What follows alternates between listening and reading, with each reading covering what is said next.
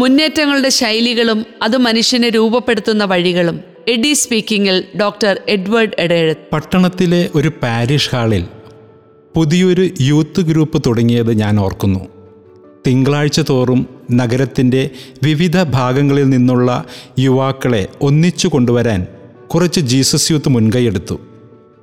ഗ്രൂപ്പിലെ ഒരു പുതുമുഖം പീറ്റർ കുറച്ച് ആവേശക്കാരനായിരുന്നു. ഗ്രൂപ്പിൽ അയാൾ ഏറെ സജീവം. പക്ഷേ രണ്ടാഴ്ച കഴിഞ്ഞപ്പോൾ ചില ജീസസ് യൂത്ത് പഴമക്കാർ കുറച്ച് അസ്വസ്ഥരായി. അയാൾ പ്രാർത്ഥിക്കുന്ന രീതിയായിരുന്നു അവരെ അലോസരപ്പെടുത്തിയത്. ജീസസ് യൂത്ത് രീതിയിലല്ല അയാൾ പ്രാർത്ഥിക്കുന്നത്. എന്തായിരുന്നു പ്രശ്നം? പീറ്റർ അങ്ങ് നീട്ടി പ്രാർത്ഥിക്കും, ചിലപ്പോൾ പല ആവർത്തി. ഓരോ പ്രാർത്ഥനയ്ക്കിടയിലും ഓരോ ബൈബിൾ ഭാഗവും ഉദ്ധരിക്കും. പ്രാർത്ഥനാ ഗ്രൂപ്പിൻ്റെ രീതികൾ പരിചയമുണ്ടായിരുന്ന ജീസസ് യൂത്തിൽ പലർക്കും അയാളുടെ ശൈലികൾ ഒട്ടും പിടിച്ചില്ല. ഇത് ജീസസ് യൂത്ത് സ്റ്റൈലേ അല്ല. പലപ്പോഴും ആവർത്തിച്ച് കേൾക്കുന്ന ഒരു പരാമർശമാണിത്. കോൺഫറൻസ് പ്ലാനിടുമ്പോൾ അല്ലെങ്കിൽ നേതൃത്വ ശൈലി ഗ്രൂപ്പുകളിൽ തീരുമാനങ്ങൾ എടുക്കുന്ന രീതി, പ്രാർത്ഥനാ ശൈലി, പാട്ടുകളുടെ തിരഞ്ഞെടുക്കൽ എന്നിവ ചർച്ച ചെയ്യുമ്പോഴൊക്കെ സാധാരണ കേൾക്കുന്ന ഒരു പരാമർശം.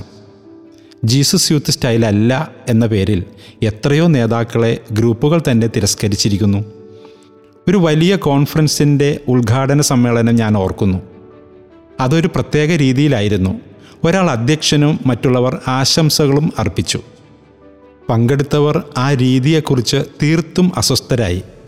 മറ്റൊരിക്കൽ കുറേ ജെ വൈ സംഘടിപ്പിച്ച ഒരു വലിയ ധ്യാനം വഴിയോര പരസ്യ ബോർഡുകളും പൊതു അറിയിപ്പുകളുമൊക്കെയായി വലിയ പബ്ലിസിറ്റി രീതിയോടെ ഒരുക്കി.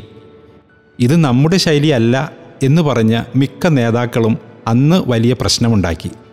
ഇതെല്ലാം നമ്മെ ഒരു ചോദ്യത്തിലേക്ക് നയിക്കുന്നു. കാര്യങ്ങൾ ചെയ്യുന്നതിൽ ഒരു പ്രത്യേക ജൈവ ശൈലി ഉണ്ടോ? ഉണ്ടെങ്കിൽ അതെന്താണ്? ഓരോ മുന്നേറ്റത്തിനും പ്രത്യേക ശൈലിയുണ്ട്.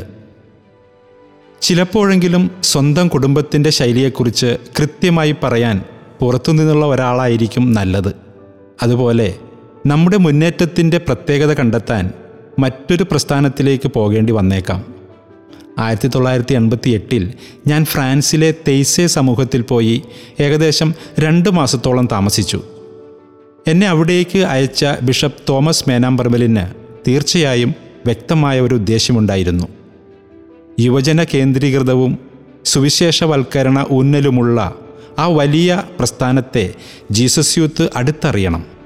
കരിസ്മാറ്റിക് ശൈലിയിൽ നിന്ന് ഏറെ വ്യത്യസ്ത രീതികൾ സ്വീകരിച്ചിട്ടുള്ള തേസേയുമായുള്ള അടുത്ത ബന്ധം ജീസസ് യൂത്ത് മുന്നേറ്റത്തെ വിവിധ രീതികളിൽ സ്വാധീനിക്കുമെന്ന് അദ്ദേഹം തിരിച്ചറിഞ്ഞു.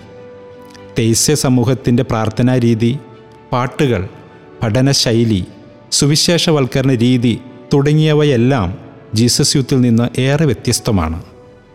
ആദ്യം കണ്ടപ്പോൾ ഏറെ വ്യത്യസ്തമായ ആ രീതികൾ എന്നിൽ അസ്വസ്ഥതയാണ് ഉണ്ടാക്കിയത്. എന്നാൽ ക്രമേണ ആ വ്യത്യസ്ത ശൈലികളെ വിലമതിക്കാൻ ഞാൻ പഠിച്ചു. ആ പ്രക്രിയയിൽ ജീസസ് യൂത്തിൻ്റെ പ്രത്യേക ശൈലികളും സമീപനങ്ങളും തിരിച്ചറിഞ്ഞു. അതിൻ്റെ വില മനസ്സിലാക്കാനും എനിക്കായി. അന്നു മുതൽ ജീസസ് യൂത്ത് പ്രസ്ഥാനം തേസേയുമായി അടുത്ത ബന്ധം പുലർത്തി പോരുന്നു. ഈ എക്സ്പോഷർ ജീസസ് യൂത്ത് നേതാക്കൾക്ക് വിവിധ മുന്നേറ്റ ശൈലികളെക്കുറിച്ച് ഉൾക്കാഴ്ച ലഭിക്കാൻ ഏറെ സഹായകമായിട്ടുണ്ട്. ക്രമേണ മറ്റു പല പ്രമുഖ കത്തോലിക്ക പ്രസ്ഥാനങ്ങളുമായും മുന്നേറ്റം അടുത്തിടപെട്ടു. പലരും ഈ ബന്ധങ്ങൾ അവരുടെ നല്ല രീതികൾ പകർത്താനുള്ള അവസരമായി കാണാറുണ്ട്. അത് നല്ലത് തന്നെ. പക്ഷേ ആത്മാവ് നമ്മുടെ സ്വന്തം പ്രസ്ഥാനത്തെ ഏറെ മനോഹരമായി എങ്ങനെ കെട്ടിപ്പടുക്കുന്നു എന്നത് തിരിച്ചറിഞ്ഞ് വിലമതിക്കാനുള്ള സുവർണ അവസരമായാണ് ഞാനതിനെ പ്രധാനമായും കാണുന്നത്. നമ്മുടെ സ്വന്തം ശൈലികളും സമീപനങ്ങളും വളർത്തുന്നതിനെക്കുറിച്ച് സഭാമാതാവിൻ്റെ ചിന്ത എന്താണ്? ഫ്രാൻസിസ് മാർപ്പാപ്പ ഇതിൻ്റെ പ്രാധാന്യം എടുത്തു പറയുന്നു.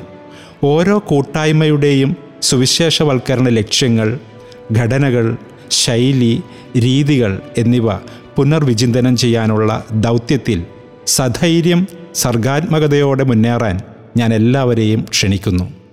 ലക്ഷ്യങ്ങൾ കൈവരിക്കുന്നതിനുള്ള മാർഗങ്ങൾക്കായി ഒത്തൊരുമിച്ചുള്ള അന്വേഷണമില്ലാതെ ലക്ഷ്യങ്ങളെക്കുറിച്ച് നിർദ്ദേശം നൽകുക തീർച്ചയായും യാഥാർത്ഥ്യത്തിന് നിരക്കാത്തതാണ്. മുന്നേറ്റങ്ങളുടെ ശൈലികളെക്കുറിച്ച്. ഒരു പ്രസ്ഥാനത്തിൻ്റെ ശൈലിയെക്കുറിച്ച് പറയുമ്പോൾ നമ്മൾ സൂചിപ്പിക്കുന്നത് അതിൻ്റെ തനത് സംസ്കാര സമ്പത്തിനെക്കുറിച്ചാണ്. അല്ലാതെ അതിലെ ഒരു വ്യക്തിയോ ഗ്രൂപ്പോ കണ്ടെത്തി സ്വീകരിച്ച ഒറ്റപ്പെട്ട ചില പ്രവർത്തന രീതികളെ സംബന്ധിച്ചല്ല. ഒരു പ്രസ്ഥാനം മറ്റൊന്നിൽ നിന്ന് വ്യത്യസ്തമാകുന്നത് അതിൻ്റെ വ്യതിരിക്തമായ സംസ്കാരം കൊണ്ടാണ്. ആ സംസ്കാരവും ശൈലിയും കാലാന്തരേണ രൂപപ്പെടുന്നു. അത് ആ മുന്നേറ്റത്തെ ഒരു കുടുംബമായി ഒന്നിപ്പിക്കുകയും ചെയ്യുന്നു. എന്നാൽ ഇപ്പറയുന്ന സംസ്കാര ശൈലികളെ സംബന്ധിച്ചുള്ള ഒരു പ്രധാന പ്രശ്നം അവ തികച്ചും അമൂർത്തവും ചലനാത്മകവുമാണ് എന്നതാണ്. ഇതിൻ്റെ ഫലമായി ഒരു സംഘടനയുടെ യഥാർത്ഥ സംസ്കാരം എന്താണെന്ന് തർക്കിക്കാൻ തുടങ്ങിയാൽ ആ പോരാട്ടത്തിന് അവസാനമില്ല. വിഖ്യാതമായ കഥയിലെ അന്ധരായ ഒരു കൂട്ടം സുഹൃത്തുക്കൾ ആനയെ കാണാൻ പോയിട്ട് പിന്നീട് തങ്ങൾ എന്തു കണ്ടു എന്ന് തർക്കിച്ചതുപോലെ നമുക്കും ഒരു പ്രസ്ഥാനത്തിൻ്റെ ശൈലിയുടെ ഏത് പ്രത്യേകതയിലും ശ്രദ്ധ കേന്ദ്രീകരിച്ച് മറ്റു വശങ്ങൾ മറന്ന് വാദപ്രതിവാദം തുടരാൻ കഴിയും. സംസ്കാരം എന്നത് സങ്കീർണവും ബഹുമുഖവുമായ ഒരു യാഥാർത്ഥ്യമാണ്. അത് മനസ്സിലാക്കി വിലമതിക്കാൻ സഹാനുഭൂതിയും അവബോധവും നിറയുന്ന ഒരു സമീപനം ആവശ്യമായി വരും. ജീസസ് യൂത്ത് ശൈലികളെക്കുറിച്ച്. ബന്ധങ്ങളിൽ ഊന്നി ആനന്ദകരമായ അനൗപചാരികത നിറയുന്ന ഒരു സമീപനമാണ് ജെ വൈ ശൈലിയുടെ കാതൽ. മുന്നേറ്റത്തിൻ്റെ സ്റ്റാറ്റ്യൂട്ടിൽ ഇത് വ്യക്തമായി സൂചിപ്പിച്ചിരിക്കുന്നു. ക്രിസ്തുവിൽ കണ്ടെത്തിയ ജീവൻ്റെ തികവും ആനന്ദവും ചൈതന്യവും ജീവിക്കുകയും സമകാലിക ജീവിത സാഹചര്യങ്ങളിൽ സുവിശേഷം പങ്കുവയ്ക്കുകയും ചെയ്യുന്നതിന് നൽകുന്ന ഊന്നലാണത്രേ ജീസസ് യൂത്ത് പ്രതിനിധാനം ചെയ്യുന്നത്. മുന്നേറ്റത്തിൻ്റെ ശൈലികളിൽ ആകൃഷ്ടരായാണ് വിവിധ ഇടങ്ങളിൽ യുവാക്കളും കുടുംബങ്ങളും ജീസസ് യൂത്തിലേക്ക് കടന്നു വരുന്നത്. അവിടെ കാണുന്ന ചിരിക്കുന്ന മുഖങ്ങളും സൗഹൃദ കൂട്ടായ്മകളും ആഹ്ലാദകരമായ പ്രാർത്ഥനാ ശൈലികളും അവർ ഇഷ്ടപ്പെടുന്നു. വ്യക്തികളുടെ തനിമ അംഗീകരിക്കപ്പെടുന്നു. മിക്കവാറും എല്ലാ തരത്തിലുമുള്ള ക്രിയാത്മക സംരംഭങ്ങളും പ്രോത്സാഹിപ്പിക്കപ്പെടുകയും ചെയ്യുന്നു. കരുതലുള്ള കൂട്ടായ്മകൾ കെട്ടിപ്പടുക്കുന്നതും അതിലെ പങ്കാളിത്തവും ജെ വൈയുടെ മറ്റൊരു പ്രധാന ഘടകമാണ്. ഇവയ്ക്കെല്ലാം പുറമെ ദൈവം നൽകുന്ന വിളിയെക്കുറിച്ച് ബോധവാന്മാരാകാനും ദൗത്യത്തിലൂന്നിയ ജീവിതം കെട്ടിപ്പടുക്കാനും മുന്നേറ്റം ഏവരെയും വെല്ലുവിളിക്കുന്നു. ജെ വൈ ശൈലികളുടെ ചില മാർഗനിർദ്ദേശ തത്വങ്ങൾ എന്തൊക്കെയാണ്? ക്രിസ്തുവുമായുള്ള കണ്ടുമുട്ടലിൽ ആരംഭിക്കുന്ന അനുഭവപരമായ ആത്മീയത അതിൻ്റെ കേന്ദ്രസ്ഥാനത്തുണ്ട്. കാലത്തിൻ്റെ അടയാളങ്ങൾ വായിച്ചറിഞ്ഞ് സമകാലിക രീതികളെയും മാധ്യമങ്ങളെയും അത് ഉൾച്ചേർക്കുന്നു. യുവജന കേന്ദ്രീകൃതമെങ്കിലും വിവിധ തലമുറകളും വ്യത്യസ്ത സംസ്കാരങ്ങളും കൈകോർക്കുന്ന വേദിയാണത്. സൗഹൃദ സമീപനത്തോടെ അനൗപചാരിക രീതിയിൽ അത് കൂട്ടായ്മകൾ കെട്ടിപ്പടുക്കുന്നു. തുടരുന്ന വിശ്വാസ രൂപീകരണവും ജീവിതശൈലിയുടെ കെട്ടിപ്പടുക്കലും ഉറപ്പാക്കുന്നു. ഒരാളുടെ കഴിവുകളെയും ജീവിത സാഹചര്യങ്ങളെയും അടിസ്ഥാനമാക്കിയുള്ള ദൗത്യ വളർച്ചയ്ക്ക് ഊന്നൽ നൽകുന്നു. വചനത്തെയും സഭയെയും അടുത്തറിയാനും സ്നേഹത്തിൽ വളരാനും സഹായം ലഭിക്കുന്നു. സാമൂഹിക പ്രതിബദ്ധതയും പാവങ്ങളോടുള്ള അടുപ്പവും പ്രോത്സാഹിപ്പിക്കപ്പെടുന്നു. യുവജന ശുശ്രൂഷയെക്കുറിച്ച് ചർച്ച ചെയ്യവേ ഫ്രാൻസിസ് മാർപ്പാപ്പ യുവാക്കൾക്ക് അനുയോജ്യമായ ശൈലികളെക്കുറിച്ച് സൂചിപ്പിക്കുന്നുണ്ട്. പുതിയ ശൈലികളുടെയും സമീപനങ്ങളുടെയും ആവശ്യകത യുവജനങ്ങൾ നമ്മെ കാണിച്ചു തരുന്നു. യുവജന ശുശ്രൂഷ കൂടുതൽ അയവുള്ളതാകേണ്ടതുണ്ട്.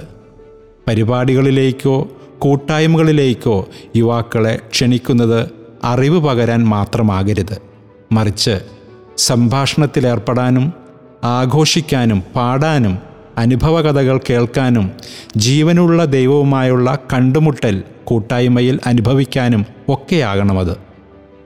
ജീസസ് യൂത്ത് മുന്നേറ്റത്തെയും പരിശുദ്ധാത്മാവ് ഇക്കാലഘട്ടത്തിനും വരും കാലഘട്ടത്തിനും അനുയോജ്യമായ ഒരു ആത്മീയ സംസ്കാരം വെളിവാക്കി തരുന്നുണ്ട്. ഇവിടെ രൂപപ്പെട്ടുവരുന്ന വ്യത്യസ്തവും മനോഹരവുമായ ശൈലികളെക്കുറിച്ച് നമുക്ക് കൂടുതൽ കൂടുതൽ ബോധവാന്മാരാകുകയും അവയോട് വിശ്വസ്തരായിരിക്കാൻ ആത്മന ശ്രമിക്കുകയും ചെയ്യാം.